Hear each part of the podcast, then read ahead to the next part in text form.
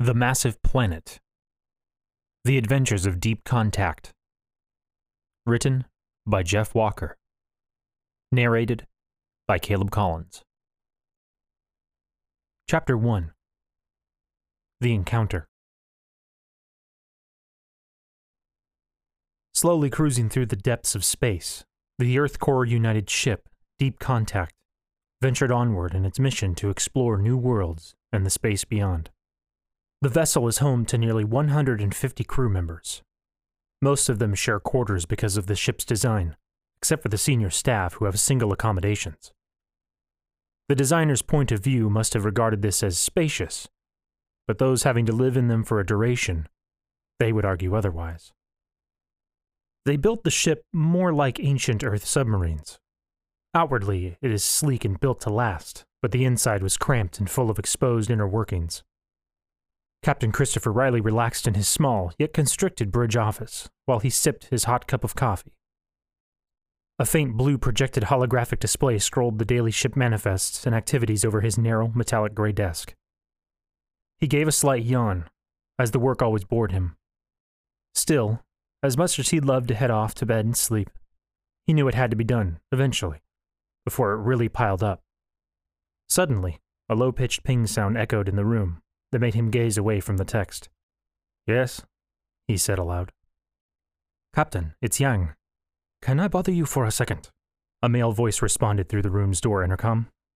Come in, the captain sighed. The holographic text faded off as the captain touched it with his finger.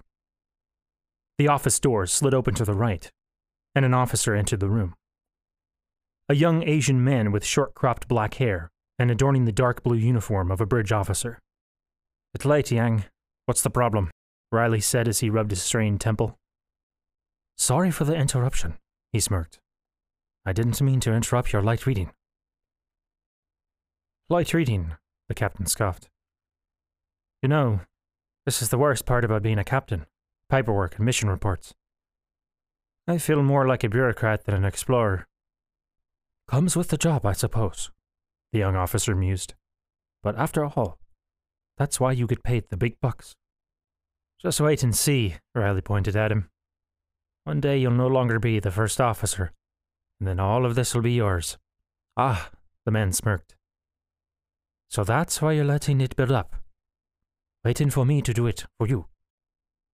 The captain had a moment of humor as his first officer made him smile from the long hours working behind a desk.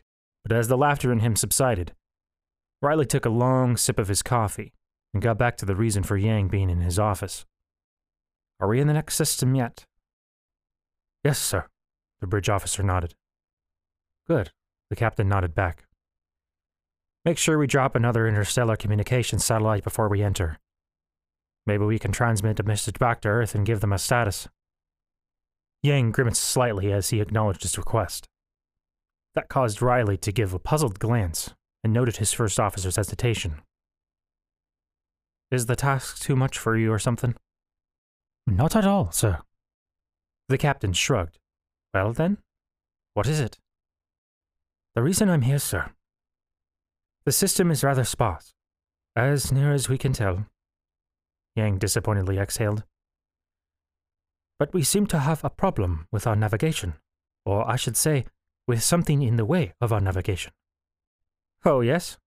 the captain said with little surprise. He leaned back in his small, squeaking chair. Another asteroid hazard, or a comet fragment. You're more than capable of dealing with something trivial as that. Ah, yes, of course I am, Yang snickered. But this might require your expertise. This is much bigger, sir. Bigger? Riley scoffed. Just how big are we talking here? Planet sized, Pixar. An asteroid the size of a planet? he inquired with confusion. No, sir, the Asian officer said hesitantly. I mean an actual planet. What? The captain glared with puzzlement as he stood up and walked out of his office.